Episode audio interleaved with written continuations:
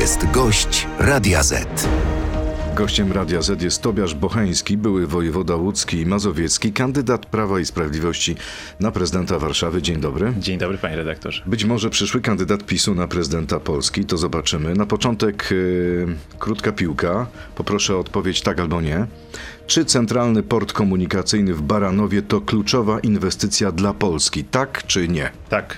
Tak odpowiada nasz gość. Czekamy na Państwa opinię. Zapraszam na stronę radioz.pl. A co będzie, jak rząd Donalda Tuska jednak wstrzyma tę budowę? No to będzie bardzo zła decyzja, którą trzeba będzie później odkręcać, kiedy ten rząd się zmieni, dlatego że taka inwestycja jak Centralny Port Komunikacyjny jest nam niezwykle potrzebna z bardzo wielu różnych powodów, od gospodarczych, przez społeczne, po militarne. A Warszawa straci na CPK czy zyska? Zyska. A w jaki sposób? No, dlatego, że będzie i Okęcie, i CPK, więc będą cała paleta możliwości, jeżeli chodzi o loty transkontynentalne do wszystkich e, rejonów świata. Teraz warszawiacy często muszą wsiąść na Okęciu, polecieć do Monachium, do Frankfurtu, do Londynu i polecieć e, w pewne destynacje, których e, Okęcie nie obsługuje. Z CPK wszystkie one będą dostępne, a jednocześnie pozostanie Okęcie. No dobrze, ale właśnie, czy pozostanie Okęcie, czy pozostanie Modlin, czy ruch nie będzie ograniczony? Ja uważam, że Okęcie Bo powinno jednak zostać. wyjazd do CPK, do Baranowa to jest kilkadziesiąt kilometrów. No tak, ale Warszawy. y, założenie jest takie, że będzie to szybka kolej i mam nadzieję, że ona powstanie, więc to będzie 10 minut, 15 minut y, z centrum Warszawy do CPK. A y, Okęcie powinno zostać. Y, Absolutnie jestem zwolennikiem takiego rozwiązania. Urodził się pan w Łodzi, Zgadza się. więc jest pan spadochroniarzem. Dlaczego warszawiacy mają panu zaufać? Jestem warszawiakiem, który nie urodził się w Warszawie. Tutaj mieszkam, tu płacę podatki, tutaj pracuję. Od ilu lat E, pan mieszka w Warszawie? Od roku. Od roku. Zgadza się. No to niedawno. No niedawno, ale to wie pan, tu możemy bawić się w takie różne cenzusy i szukać tej granicy. Myślę, że ona jest bardzo umowna w mieście, w którym mały odsetek ludzi e, urodził się e, poza nim, a większość urodziła się tutaj, jak wiemy przecież, prawda? Jest pan słoikiem? Nie obraża mnie to określenie. Uważam, że ono e, wyraża głęboką troskę rodziców, w szczególności matek, dla swoich dzieci, którym pakują jedzenie i gdzieś zawożą. To nie ma w tym nic złego. E, Czyli Tobiasz Bocheński, kandydat słoików w Warszawie, tak? Ja chcę być kandydatem wszystkich warszawiaków, w szczególności nieważne na kogo głosowali w wyborach parlamentarnych. Uważam, że samorząd powinien być miejscem, gdzie jest mniej ideologii, więcej dialogu i szacunku, także zostawmy pewne spory na boku. No ale kiedyś pan powiedział o wirusie LGBT. Nie, nie powiedziałem. To powiedział kurator ruski, kurator oświaty. Ja zostałem złapany na konferencji prasowej przez dziennikarza TVN24 i faktycznie jako młody, y, mało doświadczony wojewoda u, u, udzieliłem odpowiedzi, że podpisałbym się pod tymi słowami. To była głupia decyzja z mojej strony. E, Wypowiedziałem się na temat, na który praktycznie nigdy się nie wypowiadam, bo to był jedyny raz w moim życiu, kiedy zabrałem na ten temat publicznie głos. To nie jest część mojej agendy politycznej, to nie jest część mojego życia publicznego czy politycznego i przyznałem później, Czyli to była głupota. tak, i zarówno wypowiedź kuratora, jak i moja e, nieumiejętność konferencyjna w tamtym No dobrze, czasie. gdyby pan został prezydentem Warszawy, zakazałby pan parady równości. Nie, nie zakazałbym. Uważam, że jestem zwolennikiem wolności. Masz niepodległości, parada równości. A co z Maszerują patronatem prezydenta Warszawy dla parady równości? No i tutaj bym się zastanawiał, dlatego że e, prezydent powinien zajmować się innymi kwestiami, bo jak wyobrażamy sobie, jak siedzą warszawiacy i rozmawiają o swoim mieście, to pierwsze słowa, które wypowiadają, to nie jest parada równości, to nie jest aborcja, to nie jest, jest LGBT, tylko mówią o korkach, o metrze, o komunikacji, o cenach mieszkań. Zatem uważam, że akurat prezydent Warszawy powinien się zdystansować. Czyli wycofałby pan patronat prezydenta z parady Ja równości? myślę, że on nie jest wieczny, więc za każdym razem trzeba go nadać, więc nie powiedziałbym, że go wycofuję. To w końcu, ko- w końcu komu pan kibicuje? Widzewowi Łódź czy Legii Warszawa? No właśnie nikomu, bo nie jestem fanem piłki klubowej, kibicuję Czy szczerze biało-czerwonym. mówiąc, ja jako no, za, za, zapamiętały kibic nie mogę tego zrozumieć, jak pan się uchował. Bo podobno pan nawet na meczu piłkarskim nie był żadnym. E, no nie byłem, to prawda. Jak nie to byłem. I moja żona ma ogromne pretensje do mnie o to, bo jest y, wielką fanką i się zna na tym lepiej niż ja, bo ja oglądam tenisa, panie redaktorze. Ja jestem w stanie wstać wcześniej rano, żeby oglądać US Open czy Australian Open e, i to mnie interesuje. E, ale ja rozumiem Czyli piłkarskie... Iga niż Robert. E, no już bym tak nie różnicował od razu, ale y, bardziej oglądam e, męskiego tenisa ATP. Ale Widzewowi Łódź pan pomógł. Tak, pomogłem sporze z władzami miasta, bo to była sytuacja kuriozalna i ja zawsze staję po stronie słabszego, a klub w zestawieniu z gigantycznym miastem jest stroną słabszą. Ale to prawda, że złożył pan też donos na kibiców Legii Warszawa, domagając się dla nich całkowitego zakazu stadionowego? Nie, nie złożyłem żadnego, nigdy czegoś takiego. Mało tego, jestem wojewodą, który nigdy nie zamknął żadnej trybuny, żadnym kibicom, e, więc y, to jest absurdalny fake news. Bardzo dużo tych fake newsów się pojawiło, kiedy zostałem ogłoszony na kandydata Warszawy. Czytałem sobie na ten temat, to trochę jak z Franca Kawki. A jak to się stało, że pan prezes Kaczyński namaścił pana na prezydenta Warszawy? Na kandydata, no bo na razie nie wiem, jak nie pan- ma takiej władzy. Jak, jak tu, żeby oktrojować. E, Nie wiem, jak panu redaktorowi odpowiedzieć na to pytanie. Mogę na dwa sposoby. No, e, w pierwszy sposób taki zawadiacki pan powie, no po prostu wyszedł na konwencji i ogłosił. A jeżeli pan Dobrze, mnie pyta, dobrze. pyta mnie pan o praktykę... o kulisy. e, Pyta mnie pan o kulisy, to ja tych nie znam ich, dlatego że nie jestem członkiem partii, jestem bezpartyjny, a to jest decyzja, że Prawo i Sprawiedliwość zdecydowało się mnie wystawić jako osobę bezpartyjną na kandydata Nie Warszawy. zamierza pan wstąpić do PiSu? No, na razie nie mam takich planów i nikt y, też nie zmuszał mnie do A tego. wie pan, Jesteśmy co powiedział ludźmi. były premier Kazimierz Marcinkiewicz? On mówi, że to jest cytat. Teraz tu słucham. Kaczyński lubi takich chłopców bajerantów, którzy ładnie mówią i czarują. Takim przykładem był przecież wcześniej Daniel Obajtek. Prezes ewidentnie ma do takich facetów słabość. Zastanawiam się, jak pan zabajerował prezesa. nie starałem się bajerować prezesa, proszę mi wierzyć. No ten cytat jest dość złośliwy, ale ma też w sobie jakieś elementy pozytywne, bo pan e, były komisarz Warszawy stwierdza, że jakoś jestem w stanie się wysłowić, więc ja szukam tych pozytywów zawsze, więc A może pański start w Warszawie to taki pic na wodę fotomontaż i Warszawa to tylko przystanek, taki poligon doświadczalny do startu na prezydenta Polski. Nie, panie redaktorze, ja nie jestem tego rodzaju politycznym skoczkiem, który zostaje. Tak czasami się zdarza w polityce, że ktoś zostaje radnym, to już chce być radnym wojewódzkim. Jest radnym wojewódzkim, to już chce być posłem, a potem nie wiadomo co. Ja jestem człowiekiem zadaniowym. E, Koncentruję się na tym, co mam robić. Zarzucano mi, jak zostałem e, wskazany jako kandydat, że jestem zbyt mało rozpoznawalny. No to gdybym ja miał tak gigantyczne ciśnienia medialno-polityczne, żeby mówić o samym dużym pałacu, to chyba byście No państwo mnie dużo słyszeli wcześniej. Nie zawarł pan takiego układu z Jarosławem Kaczyńskim. On nie powiedział do, panu, do pana Tobiaszu, bo nie wiem, czy jesteście na ty, Nie jesteśmy na pa- pan. No, czyli na pan. Jestem, Okej, czyli powiedział, proszę pana, jeśli pan da radę, coś zrobi pan w Warszawie, to może pan wystartować w Polsce? było by- takiego nie, tekstu? Nie było takiej rozmowy. Czyli pan, y, może pan powiedzieć, że nie wystartuje pan na prezydenta Polski? Może jak będę miał na przykład 50 lat i ktoś będzie chciał, to, to, to mogę, więc trudno mówić takie deklaracje. Czy nie ma pan planów na przyszły rok? Nie, nie mam, absolutnie. Poza tym, że Czyli nie wystartuje pan w wyborach prezydenckich?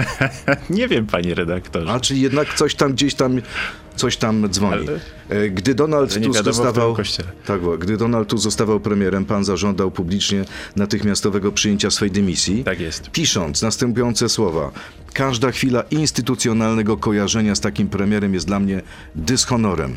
Tak nie lubi pan lidera Platformy? Znaczy, bardzo go nie cenię i nie chciałem być jego podwładnym. I to jest zasadnicza różnica, bo to zostało odebrane jako jakaś skandaliczna wypowiedź. Ja po prostu nie chciałem być podwładnym Donalda Tuska. Wojewoda jest zgodnie z konstytucją reprezentantem rządu w województwie. Bardzo ważną, prestiżową funkcją. E, I ja nie chciałem swoim nazwiskiem, jako wolny obywatel, firmować tego rządu. Ja rozumiem ludzi, którzy głosują na Donalda Tuska. Ja rozumiem jego makiaweliczne e, umiejętności, jak i PR-owe, ale nie chcę być jego podwładnym. Wyobraźmy sobie, że pan zostaje prezydentem, chociaż pan ma niewielkie szanse. Mówię o prezydenturze Proszę nie być Warszawy. aż takim pesymistą. E, jak pan sobie wyobraża swoje relacje z premierem polskiego rządu? Przecież od premiera dużo, dużo rzeczy zależy, jeśli chodzi o Warszawę. Absolutnie normalnie. No Proszę bardzo. Proszę o spotkanie i mam nadzieję, że pan premier Tusk, któremu tak zależy na Warszawie i jest stąd posłem, będzie ze mną rozmawiał o jej przyszłości. Przecież Donald Tusk jest autorem bardzo licznych agresywnych słów na temat prezydenta Andrzeja Dudy czy innych polityków i się spotykają i rozmawiają. Jeszcze krótki cytat. Pańskie poglądy to pana list. Działania, zaniedbania, wybory życiowe, jak i przyświecające temu wartości stanowią zaprzeczenie wszystkiego, co winno leżeć nie tylko u podstaw dobrego rządu, ale również być spoiwem polskiego życia publicznego. Tak pisał pan do premiera. Tuska. Tak uważam. Chciałby pan się spotkać z kimś takim, kto takie rzeczy o panu napisał? Spotkałbym się oczywiście. Wie pan, gorsze rzeczy są mówione na mój temat, ale jak popatrzymy na nasze różne kłótnie polityczne, no to y, lewicy do prawicy jest bardzo daleko i się różnią we wszystkim. No trudno, żeby ludzie, jedni, którzy uważają, że trzeba opodatkować niektórych 50% podatkiem, a inni, którzy 10% mogli usiąść ze sobą rozmawiać. No to jest normalne, że się Rafał Trzaskowski wczoraj w TVN24 powiedział o panu, że jest pan partyjnym zagończykiem. Czuje się pan takim To człowiekiem? jest bardzo dowcipne, dlatego że pan Trzaskowski jest wiceprzewodniczącym Platformy Obywatelskiej, czyli jest partyjniakiem, a ja jestem bezpartyjny. On mi zarzuca to, kim sam jest. To jest to bardzo dowcipne. Świetna Rafał wolta. Trzaskowski jest partyjniakiem? Świetna wolta. No jest wiceprzewodniczącym Platformy Obywatelskiej, prawda? Czy, tak czy nie? To ja zadaję pytania, tak czy nie? I teraz, kolejna, i teraz kolejne, kolejna odsłona krótkiej piłki. Poproszę również o odpowiedź tak czy nie. Legia to potęga, tak czy nie? Nie mam zielonego pojęcia. Wprowadzę zakaz sprzedaży alkoholu po 22, tak czy nie? Nie. Duda powinien zastąpić Kaczyńskiego na czele PiS, tak czy nie? Nie wiem, nie znam odpowiedzi na to pytanie. I mamy odpowiedź e, naszych słuchaczy. Czy centralny port komunikacyjny to kluczowa inwestycja dla Polski? Tak odpowiedziało tylko 30% uczestników naszej sądy, nie 70%. Gorący komentarz z Tobiaszem Bocheńskim już w części internetowej. Zapraszam Państwa na Radio ZPL, Facebooka i YouTube'a. To jest gość Radia Z. No właśnie, może mieszkańcy Warszawy mają inne spojrzenie na e, CPK niż, e, niż pan. Zgoda, ale ja y, należę do polityków, którzy będą ich przekonywali do swoich racji. Y, nie będę mówił, że im się, że się mylą, czy są w błędzie, ale też nie będę udawał kogoś, kim nie jestem. Co takiego ma Tobiasz Bocheński, czego nie ma Rafał Trzaskowski? E, To jest. Bo na pewno nie ma pan doświadczenia Rafała Trzaskowskiego. No na pewno nie. Jest pan młodym człowiekiem, ma No pan to jest moja- 36 lat. A to moja zaleta na przykład w porównaniu, bo Rafał Trzaskowski metrykalnie mógłby być młodym dziadkiem. Mógłby być młodym dziadkiem? Bardzo młodym, ale Mógłby być pańskim ojcem? e, to musimy przeliczyć. No w sumie, gdyby się postarał, to tak. No, gdyby balansował na granicy prawa, powiedzmy. No dobrze, yy, dobrze, ale co pan oferuje Warszawie? Co pan oferuje mieszkańcom tej wielkiej metropolii, wielkiej aglomeracji? No po pierwsze deklaruje ciężką pracę na pełen etat, a nie traktowanie Urzędu Prezydenta Warszawy jako pewien dodatek do polityki ogólnopolskiej. Oferuje im pewną wizję. Ciężka praca Tobiasza Bocheńskiego ma pociągnąć Dobra. warszawiaków do urn wyborczych? E, No, panie redaktorze, nie dał mi pan Przecież skończyć. wszyscy mówią, od tego jest prezydent, żeby, przepraszam, zapieprzał. No oczywiście, ale nie mamy z tym do czynienia obecnie.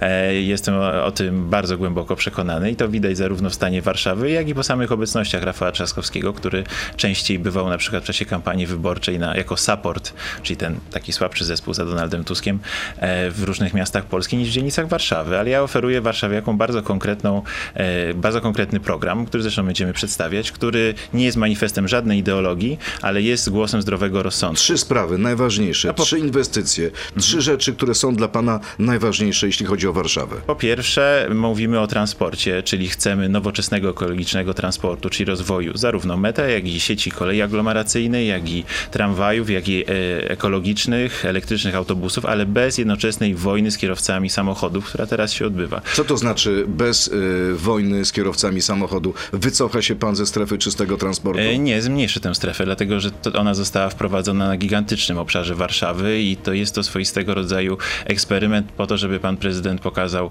że jest mod- modny, E, a tak naprawdę taką strefę należy wprowadzać na pewnym obszarze, a później rozszerzać tak, żeby mieszkańcy mogli się do niej dostosować. Czyli jaka strefa by obowiązywała za e, pana rządu? Najmniej w jednej trzeciej wielkości tej obecnej i następnie by był cały harmonogram, jak ona jest rozszerzana, bo musimy do pewnych rozwiązań stosować się zdroworozsądkowo. To, że takie strefy są na zachodzie, to prawda, ale miasta zachodnie rozwijały się w zupełnie inny sposób, mają zupełnie inną sieć transportu niż Warszawa. My jesteśmy zapóźnieni pod tym względem, jeżeli porównamy na przykład sieć metra. Zatem nie można robić kopiuj wklej tylko po to, żeby być modnym. To jest taki imitacyjny rozwój yy, i absolutnie musimy Rafał dostosować... Trzaskowski jest naśladowcą?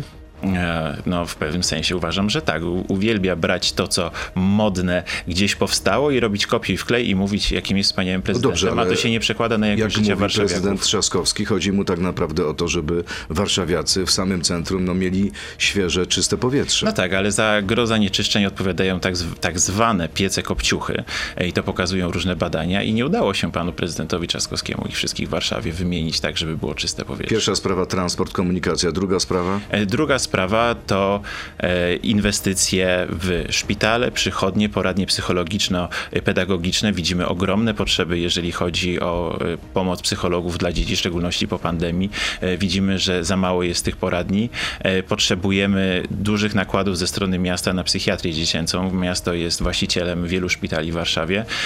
Widzimy po pandemii, że są tutaj duże zaniedbania. Miasto musi być aktywnym graczem i inwestorem. I trzecia sprawa. Warszawiacy muszą mieszkać e, na ładnych, estetycznych e, osiedlach, co oznacza więcej zieleni, mniej betonozy, to co się nie udało prezydentowi Trzaskowskiemu i widzimy po jego rewitalizacjach, Plac Trzech Krzyży tuż obok nas, e, jest więcej betonu niż zieleni mimo zapowiedzi. Potrzebujemy rozwoju spółdzielczości, bo spółdzielcy w Warszawie istnieją, są spółdzielnie z dużymi tradycjami, które umieją budować mieszkania, ale miasto jest odwrócone plecami od nich i w ogóle z nimi nie rozmawia. I po trzecie w tym segmencie to musimy, czy prezydent miasta ma ogromny wpływ na to, jak powstają mieszkania w Warszawie. I nie mówię o budowaniu samych mieszkań, tylko o proces administracyjny, o plany zagospodarowania przestrzennego, całą tę otoczkę, która powoduje, że deweloperzy czy inwestorzy są w stanie szybko przeprowadzać inwestycje. Może pan zagwarantować warszawiakom, że po pięciu latach pańskich rządów y, mieszkania będą w Warszawie tańsze? Że tańsze nie, e, nie mogę zagwarantować, dlatego że to by było wbrew e, pewnej logice zdrowego rynku, która co pan może zagwarantować? Ale że będzie ich więcej e, i że te ceny będą rosły wolniej ze względu na dużą podaż mieszkań. W tym momencie mamy taką sytuację zaró- zarówno na rynku pierwotnym, jak i wtórnym, że mieszkania po prostu znikają od pstryknięcia palcem. Niektóre ogłoszenia po 24 godzinach. Także e, pomyślmy o młodej rodzinie, o ludziach, którzy się e, tutaj przeprowadzili, e, studiowali, potem e, pracowali po, po studiach e, gdzieś w restauracji, dorabiali sobie, potem e, wzięli kredyty na milion złotych, na półtora miliona złotych, mają mieszkanie 60-metrowe, które do końca życia będą sprzedawali. No musimy coś zrobić, żeby tym warszawiakom żyło się lepiej, bo oni sobie zapracowali na to, żeby władza w inny sposób regulowała pewne kwestie lepiej dla nich. Chce być pan kandydatem młodych czy emerytów No ja chcę być kandydatem wszystkich, panie redaktorze. Chcę miasta, które jest wielopokoleniowe, które jest wrażliwe, empatyczne, które e, zarówno dba o seniorów, jak i o malu- maluszki w żłobkach. No, prezydent y, powinien jak najbardziej łączyć Będzie wszystkich więcej y, miejsc w żłobkach, jak Oczywiście to jest prezydentem? konieczne i w szczególności Ale to tak pstryk? Nie, no, oczywiście, że nie pstryk, no ale proszę zobaczyć, powstają nowe osiedla e, i wielkim problemem tych mieszkańców właśnie, którzy biorą półtora milionowy kredyt jest to, że nie ma tam żadnego żłobka, nie ma żadnego przedszkola, nie ma żadnej szkoły, dlatego, że nie zostało to przewidziane w planie i w wydaniu zgody, więc muszą wozić te dzieci po Warszawie, co też generuje korki, ale też i frustrację e, u nich, no bo muszą, e, spędzają godzinę, półtorej, dwie jeżdżąc po Warszawie. No tak nie może być, więc musimy inaczej zacząć systematyzować i projektować naszą rzeczywistość. I właśnie tego nie ma. Nie ma tego projektowania, nie ma tej wizji. Jest tylko bieżące zarządzanie i obecność w mediach i opowiadanie o kwestiach, które głównie dzielą Polaków w wydaniu prezydenta Trzaskowskiego. nie jest trochę tak, że porywa się pan z motygą na słońce? Nie wiem. Rafał Trzaskowski, wie pan jaki osiągnął wynik w czasie poprzednich wyborów? E, No, Wie wiem. pan ile powyżej- dostał głosów? e, wie- Powyżej 56% głosów. 56, Wygrał w pierwszej turze. Jego rywal, No. Patryk Jaki, Tak. dostał 20 chyba 8% Zgadza się. głosów. Zgadza się. Dostanie pan 20%? Wie wie pan, nie, o niektórzy o mnie mówili, że jestem od misji niemożliwych e, i e, cóż mogę powiedzieć, jestem zwolennikiem e, uczenia się pływania w głębokiej wodzie. Także to Nie boi się pan, że pan czuję się- utonie? Nie jest, nie jestem, nie, nie boję się, że utonę. Wie pan, mamy jedno życie i trzeba je przeżyć na własnych zasadach. E, Nie boję się Rafała Trzaskowskiego, mieliśmy ze sobą do czynienia, także no nie obawiam się go. Wie pan, to jest normalna dyskusja polityczna, przedstawienie różnych wizji. Ja też Rafał Trzaskowski pamięta pana, właśnie, pamięta pana z czasów, kiedy pan był wojewodą. Oj, dobrze pamięta, słusznie. No właśnie, ja też pamiętam pański filmik z Placu Trzech Krzyży. A, dziękuję. Bardzo pan złośliwy jest Tak? wobec prezydenta. I Nie. on mówił, e, Rafał Trzaskowski o panu, że powinien pan być bardziej urzędnikiem, a pan był tak naprawdę no, człowiekiem partii. Mhm. Że tak się czuł, jakby to była walka między PiSem a Platformą. Ja jeszcze rozumiem, gdyby taką recenzję wydawał mi ktoś bezstronny, ale no nie zaangażowany, jeden z najbardziej zaangażowanych polityków. Okej, to Ja jedziemy po prostu dalej. go gruntownie i dobrze nadzorowałem jako wojewoda, bo to jest zadanie wojewody i może mu się to nie Ale spodobało. bardziej kocha pan Łódź czy Warszawę? Nie no, bardziej kocham Warszawę, bo to jest moja miłość, ale oczywiście, że A miejsce, Łódź to jest już co? A miejsce urodzenia to jest zawsze specjalne miejsce w sercu się ma dla tego miejsca i ma się do niego ogromny sentyment. No trzeba być, ja jestem człowiekiem sentymentalnym. Są ludzie, którzy mają to szczęście, że się... A dlaczego tam, nie chce się... pan powiedzieć kocham i Warszawę i Łódź? Ale to, wie pan, na tej zasadzie kocham e, Warszawę, Łódź, Sandomierz bardzo kocham z miast Ale polskich. miasto to nie jest Uwielbiam. kobieta, to nie jest pańska żona. Oj- nie musi się pan bać. Oj, Nikt nie będzie zazdrosny. No, nie wiem, wie pan, no... A jednak. Wie pan, nie wiem, nie wiem. No, tutaj z, z uczuciami trzeba w życiu bardzo delikatnie i ostrożnie. I to nawet moje krótkie 36-letnie życie mi podpowiada. E, Zbigniew Boniek prorokuje, że na samym końcu to zamieszka pan w Rawie Mazowieckiej, bo nie będą pana ani chcieli w Warszawie, ani w Łodzi. Tej wypowiedzi, która miała być złośliwością wobec mnie, jedynie jest mi przykro, że y, traktuję Rawę Mazowiecką jako coś pośredniego i gorszego, bo to wybrzmiewa. A to niedobrze, w szczególności, że Mariusz Pudzianowski mieszka tuż obok, więc niech Zbigniew Boniek się zastanowi, kogo obraża. Wesprze pana w kampanii warszawskiej pan Mariusz Pudzianowski? nie znam pana Mariusza Aha, Pudzianowskiego, myślałem. ale jestem, ale wiem, że tam mieszka. E, Jestem wi- wielkim fanem jego nastawienia, takim są na TikToku różne filmy, gdzie on mówi, że trzeba ciężko pracować, trzeba wstawać rano e, i walczyć każdego dnia o swoje cele i jest mi to bardzo bliska filozofia. A ja jestem, byłem wielkim fanem meczów Zbigniewa Bońka jako zawodnika RTS Widzę Łódź. No to przykro mi, nie widziałem. No. No, może pan zobaczyć na YouTubie. Dobrze, pora na serię pytań od naszych e, słuchaczy. Jest ich bardzo dużo, więc poproszę o krótkie odpowiedzi. Czy wzrost to jedyna pańska zaleta i przewaga nad Trzaskowskim? Jak to próbuje przedstawić PiS i ich zwolennicy? Nikt nie próbuje tak przedstawić, znaczy jestem e, rozbawiony tą całą dyskusją. A ile ma pan wzrostu. centymetrów wzrostu? Metr 92. Czy jest pan wyższy od Rafała Trzaskowskiego? No jak stałem obok niego, to tak mi się zdawało. Patrzył pan na niego z góry jako wojewoda? Nie starałem się patrzeć na niego z góry. No to są okropne, okropne złośliwości. Jedna dziennikarka zadała mi pytanie, czy będę się wspinał po jego plecach w karierze. No ja stwierdziłem, że jestem za wysoki na to, żeby tak robić. No trudno mi odpowiadać. Kolejne pytanie. Dlaczego facet z Łodzi, prawie nieznany, który nigdy nie zyskał poparcia społecznego w żadnych wyborach, nagle zapałał miłością do Warszawy i chce być prezydentem stolicy? Nie zapałałem nagle miłością do Warszawy. To od kiedy pan się tak zakochuje w tej Warszawie? No już długo, ca, ca, cały ten rok to jest wielkie zakochiwanie. Możemy, Rok czasu? Możemy rozmawiać o historii. bardzo krótko. Możemy rozmawiać o historii Warszawy, o różnych sprawach. Proszę bardzo, to są pasjonujące rzeczy. A ile kosztuje bilet komunikacji jednorazowy w Warszawie? E, 3,40. A nie 4,40? 4,40. No Ale właśnie. nie mam pamięci do cyfr, to ale Wie tak, pan, jakie są 4,40. stawki wywozu śmieci w Warszawie? A to zależy, bo uchwała, która została przyjęta w wielkich, gigantycznych bólach ostatecznie jest dość wadliwa. Nie wiem, czy pan redaktor zdaje sobie sprawę, że było tych uchwał pięć, były stwierdzane, uznawane za nieważność nie przez wojewodę, tylko przez Regionalną Izbę Obrachunkową. Była gigantyczna awantura wokół tego i miasto Warszawa, które ma tak gigantyczny budżet i tak świetnych prawników, nie było w stanie przyjąć dobrej uchwały i teraz na jakimś e, naprawdę prowizorium e, funkcjonuje, mając jeszcze w zeszłym roku milionową nadwyż- ma nadwyżkę, jeżeli chodzi o to. Nie wiem, czy pan... pan da sobie radę ze śmieciami?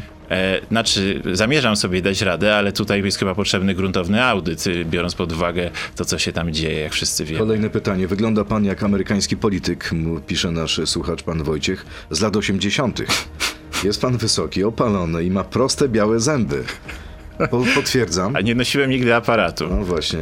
Czy uważa pan się za przystojnego faceta? Czy według pana Rafał Trzaskowski jest równie przystojny?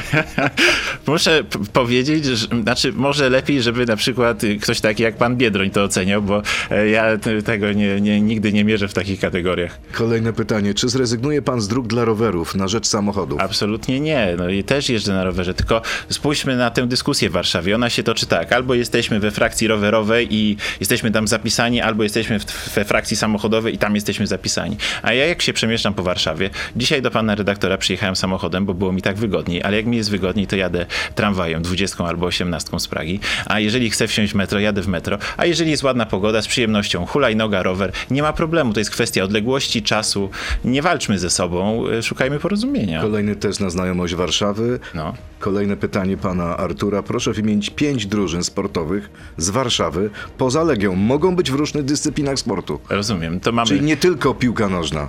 No mamy Polonię, mamy Hutnika, mamy klub, który absolutnie urzekł mnie swoją nazwą. Coco Jumbo Warszawa. Jest taki klub piłkarski po prawej, Mamy trzy. po prawej stronie. Jeszcze dwa. Po prawej stronie. Mamy dobrą drużynę e, Lacrosa, która zdobywała świetne wyniki, tylko przyznam szczerze, że zapomniałem nazwy tej drużyny, bo nie jestem fanem. No No tutaj. i jeszcze piąta. e, jeszcze, jeszcze, jeszcze, Lekkoatletyka na przykład. Pamięta pan taki stary klub?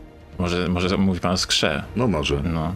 No dobrze, dobra. To zdał pan Dobrze, ale wie pan, te pytania sportowe to dla mnie, to nie jest część, ważna część mojego życia, więc to jest coś niesamowitego, jak jestem tutaj odpytywany z tego. Niemalże na 100% przegra pan wybory w Warszawie. To kolejny nasz O, słuchacz. jakiś okrutnik. Jaki jest zatem cel pańskiego startowania? Ludzie panu nie wierzą. No, moim celem jest zwycięstwo. No, to jest okrutnikiem, a będę ich przekonywał. Ile minęło od mojego ogłoszenia? Trzy dni. No, nie oczekujmy wszystkiego. Na, Dwa miesiące? Co pan może zrobić przez dwa miesiące? Dwa miesiące to jest bardzo, bardzo dużo czasu. Dajmy, daj mi, mi, mi możliwość. Jak byłem ogłaszany, wszyscy mówili, że jestem za mało znany. Teraz wszyscy narzekają, że wyskakuję z lodówki, jak ją otwierają. No, powiedziałem, ja się utożsamiam. Jednym z moich ulubionych filmów jest Rocky, cała ta seria, zarówno Creed. Rocky, jak miał pierwszą walkę z Apollo Creedem, też nie był znany. Poczekajmy, zobaczymy. Apollo Creed chodził w glorii chwały.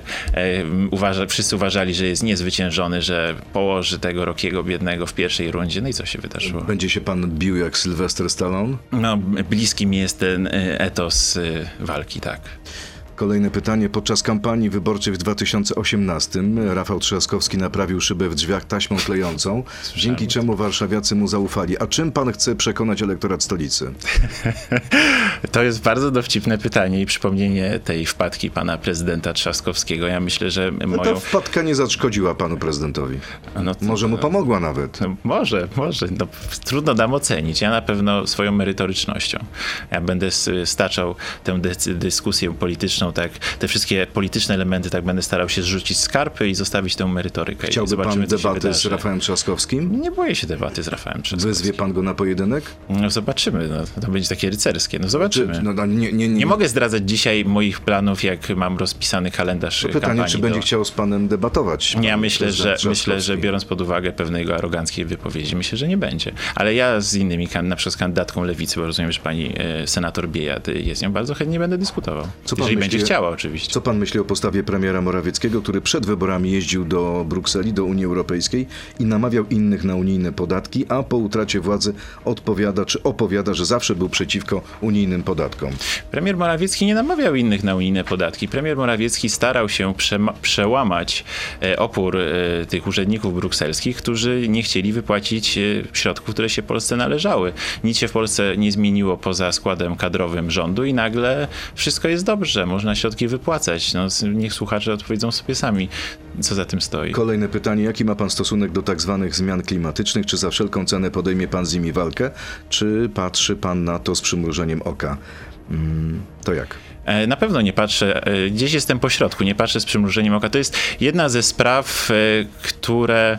Mm, Mamy bardzo dużo ekspertów, którzy uważają różne rzeczy na ten temat i nie wiadomo komu wierzyć. Ja uważam, że widzimy choćby dzisiaj po pogodzie lutowej, jak pada deszcz w Warszawie i jest smutno szaro, a tak nie powinna wyglądać zima, że mamy do czynienia ze zmianami e, i należy podejmować pewne działania, tylko no, nie mogą być tego rodzaju działania, w których mówimy, e, jak rząd na przykład premiera Donalda Tuska, że nie będzie elektrowni atomowej, będziemy mieli same wiatraczki, bo nie będzie polskiej gospodarki. Trzeba zdrowego rozsądku w tym wszystkim. Kolejne pytanie, w którym marszu prędzej by pan wziął udział? Narodowców czy środowisk LGBT? No, prędzej. Ja nie jestem marszowy, powiem panu szczerze. Zostałbym w domu i bym poczytał dobrą książkę. A chodził pan na Marsz Niepodległości, czy nie? Nie, nigdy nie byłem, ale broniłem Marszu Niepodległości, dlatego że jestem zwolennikiem sytu wolności. Jeżeli prawo komuś nie zabrania się gromadzić, to dlaczego ktoś ma wkładać w kij szprychy? Nie rozumiem tego. Przecież jak jest Marsz Niepodległości, to zaraz obok, i tak było zresztą w zeszłym roku, jest Marsz Lewicowy. I sobie maszeruje, wszystko jest w porządku i nikt nie ma pretensji. Tyle by nie dochodziło do starć. No dokładnie. Czy wzorem Patryka Jakiego kolejne pytanie sprzed sześciu lat będzie pan jeździł po osiedlach rozmawiać z ludźmi? Tak, będę, będę wszędzie. Będę na ulicach, na placach, w salach wykładowych, wszędzie tam, gdzie toczy się twórcza dyskusja o przyszłości miasta. Panie Tobiaszu, pyta pan Łukasz, czy jest lub pan był związany z Ordo Juris? Czy jest pan członkiem tej organizacji? Nie, nigdy nie byłem członkiem tej organizacji i nie byłem z nią związany, choć faktycznie gdzieś w internecie znaleziono, że udzieliłem tam gościnnego wykładu. Jestem doktorem nauk prawnych i w wielu miejscach udzielam gościnnie wykładów. Gdyby mnie krytyka polityczna zaprosiła, a nigdy nie chciała, to też bym tam poszedł. Myślę, że by była bardzo żywiołowa dyskusja.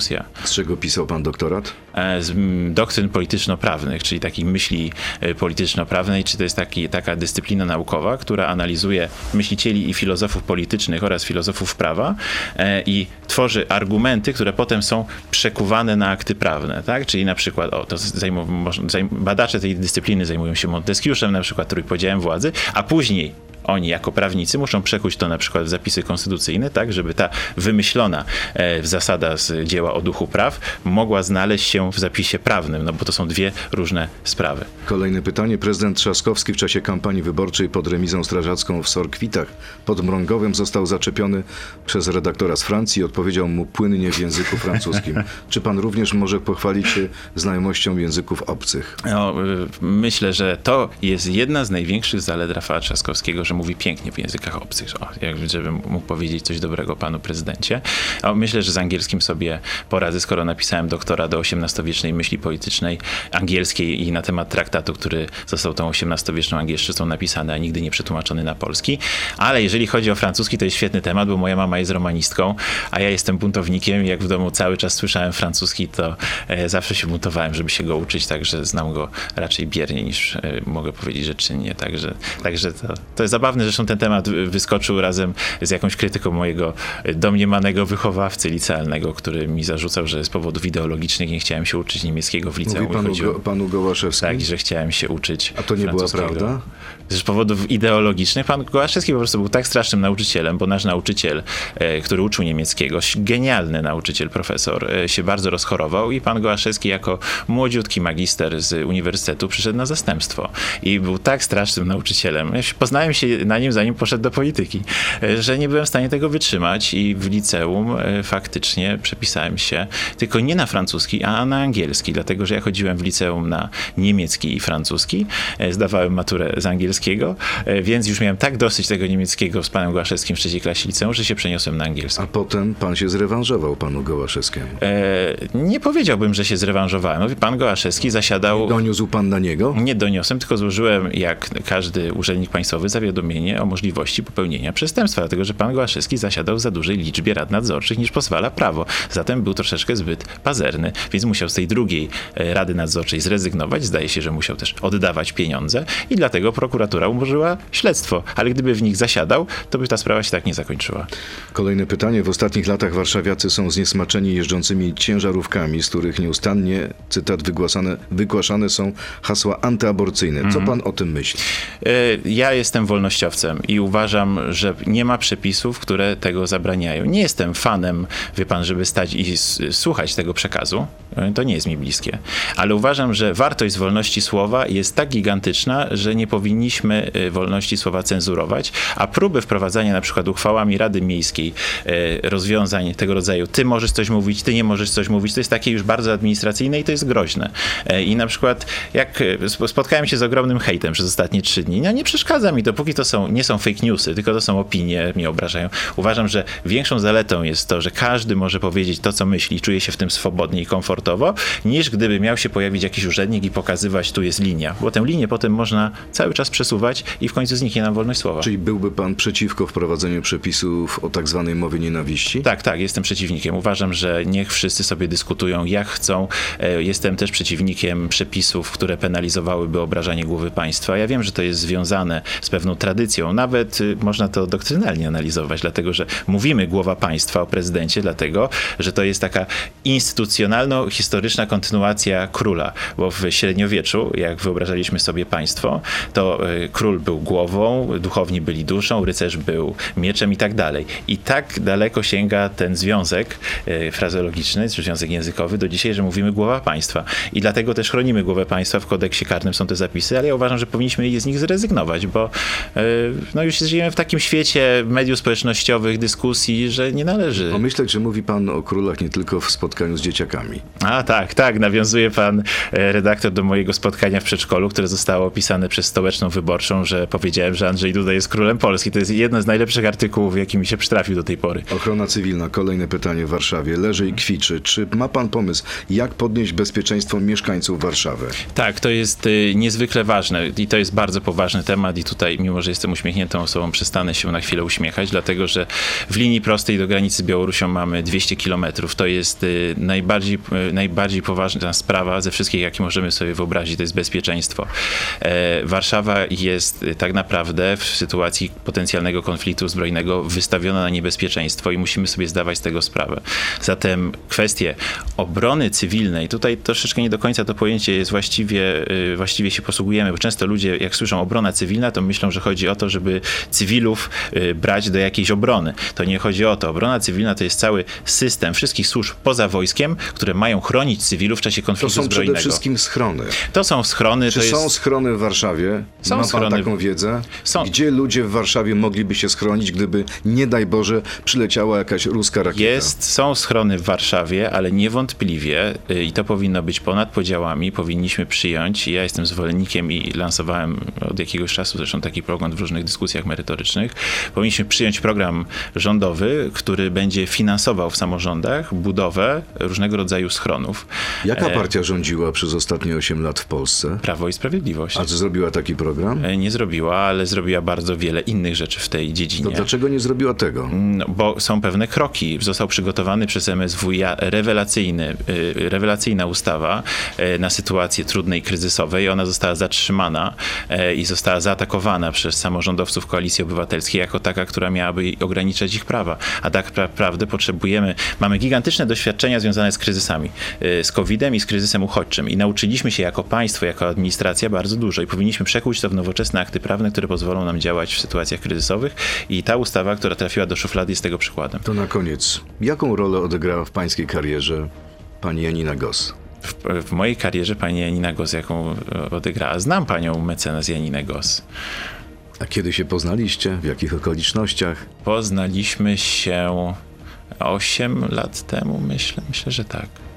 Myślę, że tak, ale w Pomagała jakiego- panu w nie jest, osobą, nie jest osobą publiczną, więc ja się czuję niekomfortowo w tym sensie, że nie chodzi do mediów, tak? Jest znana publicznie, ale nie chodzi do mediów, więc ja się nie czuję komfortowo, żeby opowiadać o sobie prywatnej.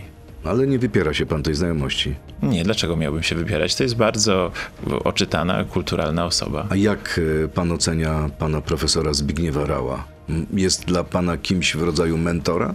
Profesor Zbigniew Rau jest y, najwybitniejszym badaczem doktryn polityczno-prawnych w Polsce, wielkim znawcą liberalizmu, tłumaczem Johna Locke'a, autorem książki o liberalizmie XIX-XX wieku.